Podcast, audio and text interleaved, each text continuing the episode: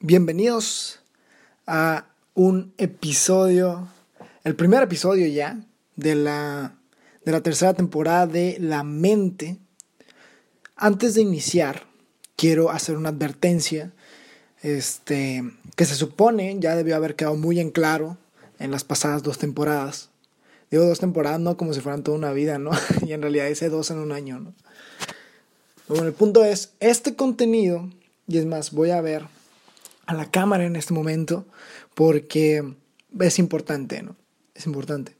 Este contenido, la mente de David Jr., no es contenido apto para menores de, ¿qué? 14 años, o inclusive menores de 18. No es para niños este contenido.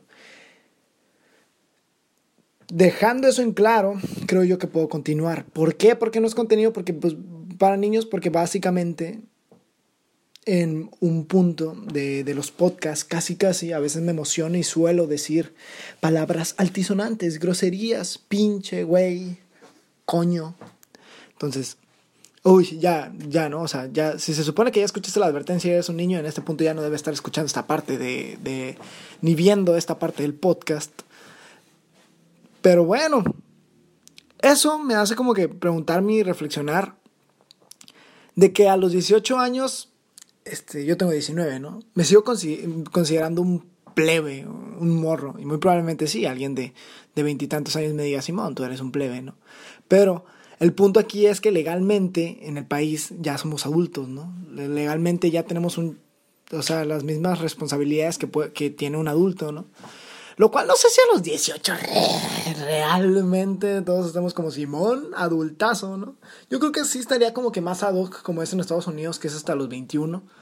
Porque no son ustedes, muchos que tengan 18, muchos que tengan o que vayan a cumplir 18 o que ya tuvieron los 18. Este, sí, hay mucha gente que, que le tocó vivir en otro contexto y que trabaja y que a lo mejor ya tiene su propia empresa y todo eso.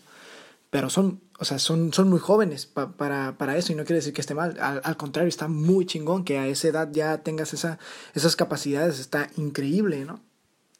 Pero también aquí la mayoría de edad no la vemos como un asunto de que tienes más responsabilidades y que tienes el potencial para lograr más cosas, ¿no? Como para crecer como persona, sino que aquí lo aquí parece que lo importante de tener 18 años es que puedes hacer entre comillas lo que quieras y eso que indica los vicios como tomar, fumar, etc., etc., etc.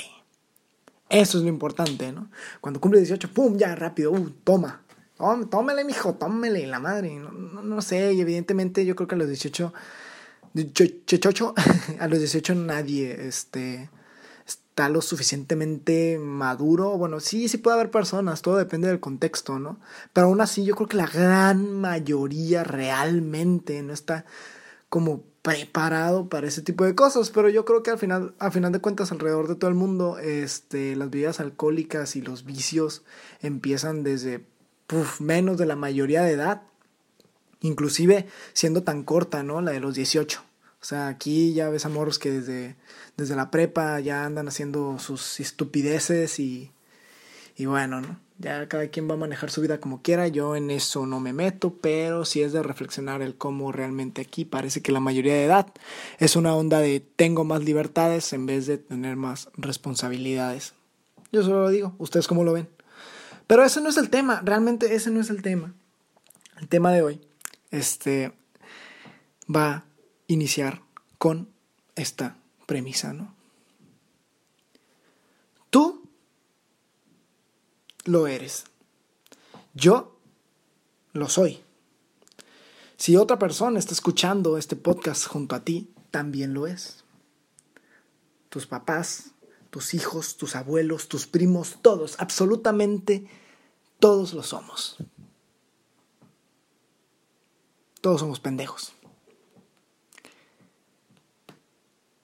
Solo que unos más que otros. Esta frase me la dijo una persona muy, muy sabia, muy inteligente, que ya no sabe que es sabia, pero lo es. Así, tal cual. Es que lo que pasa es que todos, todos somos pendejos. Nadie la libra. Nada más que unos más que otros. Inclusive las personas más inteligentes que haya del planeta. Su inteligencia no es suficiente para dejar de serlo.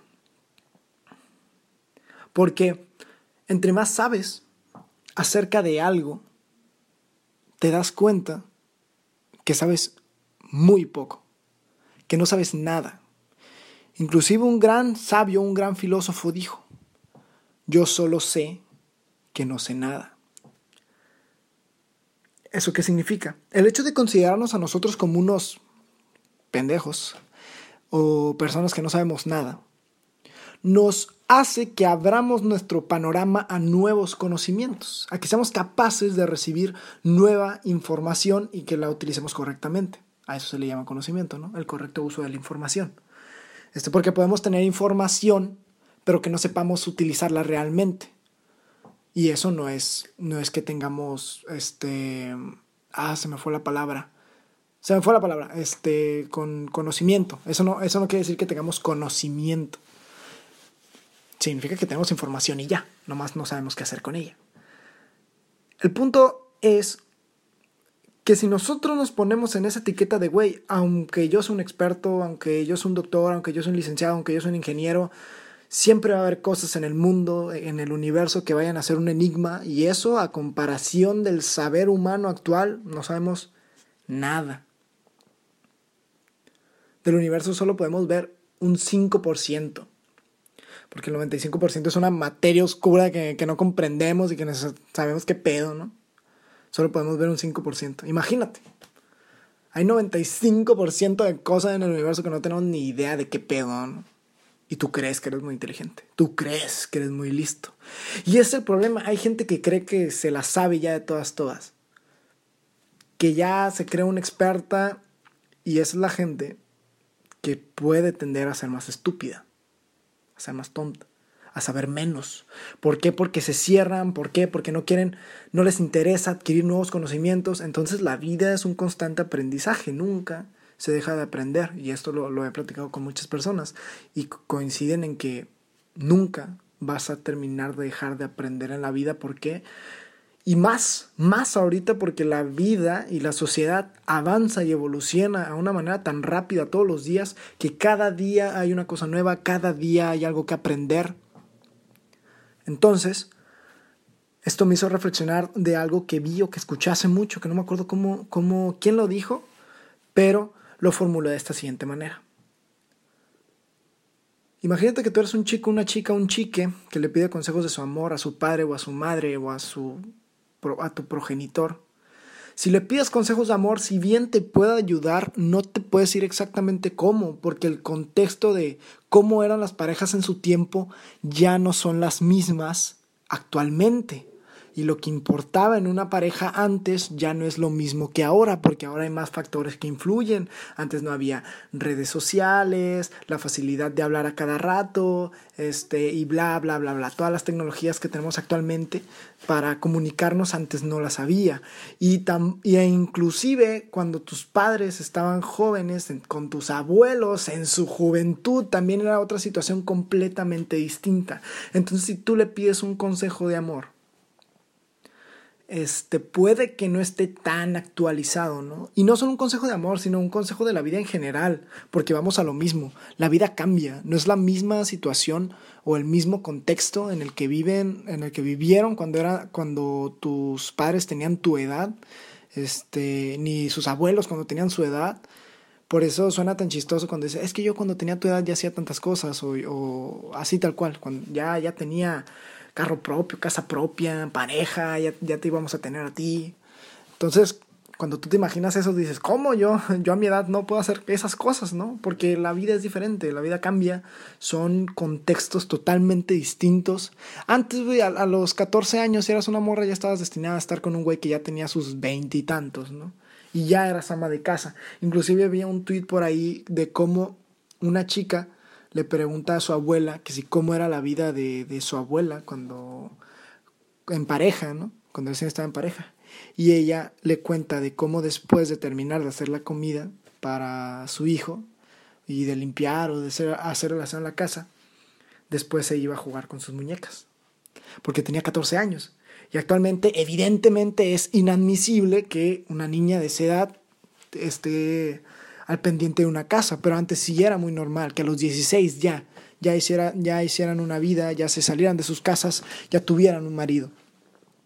Entonces, como somos una sociedad que constantemente cambia, el saber cambia, el conocimiento cambia, la información cambia, los estímulos cambian y por lo tanto nunca se va a tener una certeza acerca de todo. Nunca.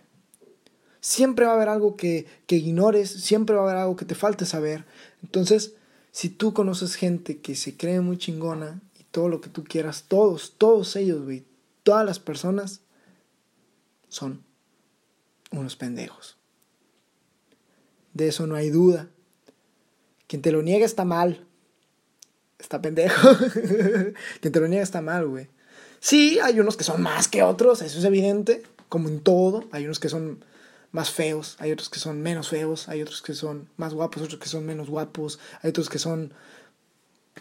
Pero todos somos eso, todos caemos en ese concepto. Algunos más, algunos menos, hay categorías. Pero al final del día nadie puede huir de eso de que por más que sepamos en esta vida, por más información que tengamos, siempre va a haber algo que no sepamos. Y eso, eso es lo que nos hace caer en ese concepto. Eso es todo.